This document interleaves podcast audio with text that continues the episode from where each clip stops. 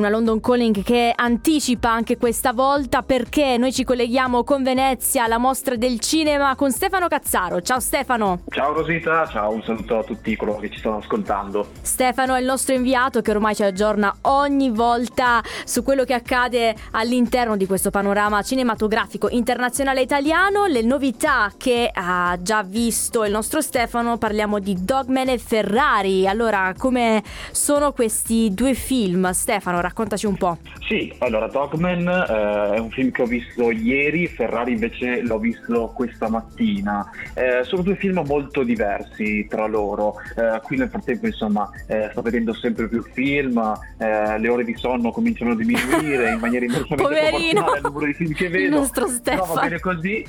Il festival è anche questa cosa qui ed è anche un gran film come uh, Dogman a darmi la motivazione per, per continuare, un film che eh, eleva, se vogliamo dire così, all'ennesima potenza quel concetto che probabilmente avete sentito dei cani che sono meglio delle persone, no? Ogni tanto si dice questa cosa. Sì, è vero. Il film parte dalla storia di quest'uomo che ha un'ossessione per l'appunto nei confronti dei cani, un'ossessione che ha da quando era un bambino questa ossessione per quest'uomo è un modo in realtà per sfuggire ai traumi di una vita che è stata molto crudele con lui. È un film che, come dicevo all'inizio, mi è molto piaciuto, innanzitutto per il modo in cui crea il meccanismo di empatia nei confronti del protagonista. Sì. Un protagonista, tra l'altro, eh, interpretato magistralmente da Caleb Landry Jones.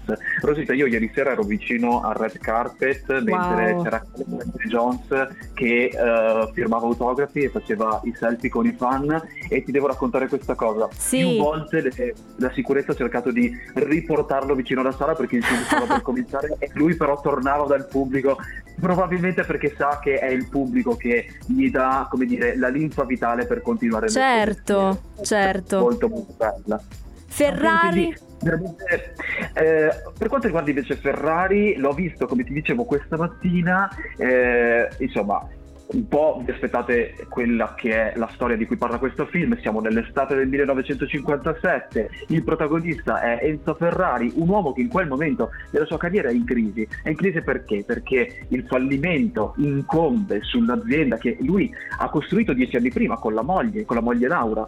Eh, il matrimonio parallelamente a un momento di fallimento dal punto di vista impre- imprenditoriale, il matrimonio comincia a incrinarsi e si incrina tra l'altro con la perdita del loro unico figlio di nome Dino. Sì. Eh, Ferrari a quel punto eh, lotta per riconoscere un altro figlio che ha avuto con eh, Lina Lardi nel frattempo l'azienda e i, suoi pila- e i suoi piloti si lanciano in questa pericolosa corsa che attraversa tutta l'Italia e che probabilmente molti di voi conoscono con il nome di Mille Miglia. Ecco, Ferrari è un film che accontenterà sicuramente chi eh, è appassionato di motori, chi è appassionato di automobili, chi è appassionato di Italia perché sicuramente ha tra i, pregi, tra i, suoi grandi pregi il fatto di mostrare il nostro paese, di mostrare Modena, di mostrare anche quelli che sono gli elementi tipici del, del, del nostro paese, del, dell'Italia.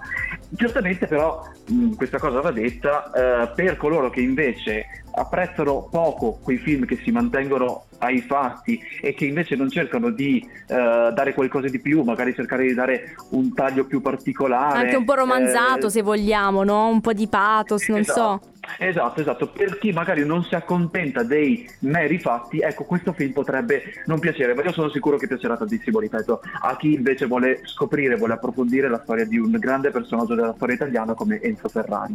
Ascolta, c'è anche particolare attenzione per i registi di questi film, non credi, sul red carpet? E non solo. Questa è una cosa che a me impressiona sempre tanto, il fatto che quando pensiamo dei fan adoranti nel settore del cinema, pensiamo dei fan adoranti nei confronti degli attori esatto. e delle attrici. E invece si viene qui al cinema e scopriamo dei fan adoranti nei confronti dei registi, questi grandi registi come eh, quello che ho citato il primo giorno in cui ci siamo sentiti, Damien Chazelle, il presidente di giuria.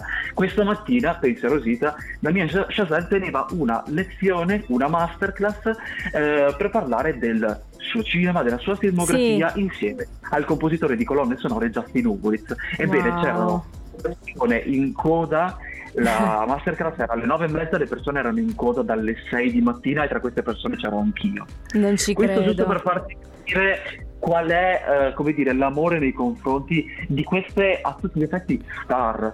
E poi Yorgos Lantimos, un'altra star, un altro regista molto amato dal pubblico, oggi entra in conferenza stampa, è partita una sorta di ovazione nei suoi confronti, sintomo insomma di un amore nei confronti non solo di quelle che sono le i soggetti che si vedono nei film, ma anche di coloro che stanno dietro alla macchina da presa. Anche per Michael Mann, il regista di Ferrari, c'è particolare attenzione. Ho visto che anche sul red carpet ieri c'era eh, Piero Ferrari, non è potuto mancare, quindi per una world premiere incredibile. Sono stati tanti, diciamo, eh, i volti del cinema che veramente stanno facendo impazzire il pubblico per parlare anche di Patrick Dempsey, Adam Driver driver, insomma nomi altisonanti che animano la nostra, la nostra città, Venezia, il nostro paese, l'Italia.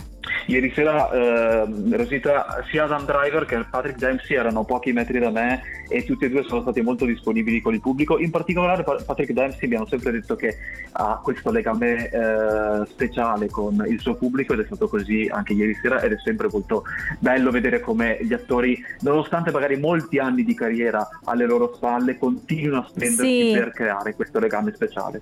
Bello, bello. Allora, eh, anche domani il nostro Stefano Cazzaro eh, ci farà un eh, briefing di quello che sarà la terza giornata dedicata a questa Biennale di eh, Venezia. Bisogna dire che ci sono anche moltissimi giovani, anche TikToker, eh, come ad esempio Alessia Lanza, sono stati ospitati alla Biennale di Venezia quest'anno. Quindi diciamo che c'è piuttosto una grande versi- versatilità per attirare anche un pubblico un po' più giovane giovane. Sì, questo è stato un elemento vincente degli ultimi anni del festival, il fatto che non sia fossilizzato solo sul cinema, che ovviamente rimane il cuore di questo sì. festival, ma ha cercato di aprirsi attraverso quelli che sono gli idoli, attraverso quelli che sono gli influencer, attraverso quelle che sono le star che piacciono magari ai più giovani e che grazie magari a quelle star possono cominciare ad avvicinarsi a un mondo meraviglioso come quello del cinema.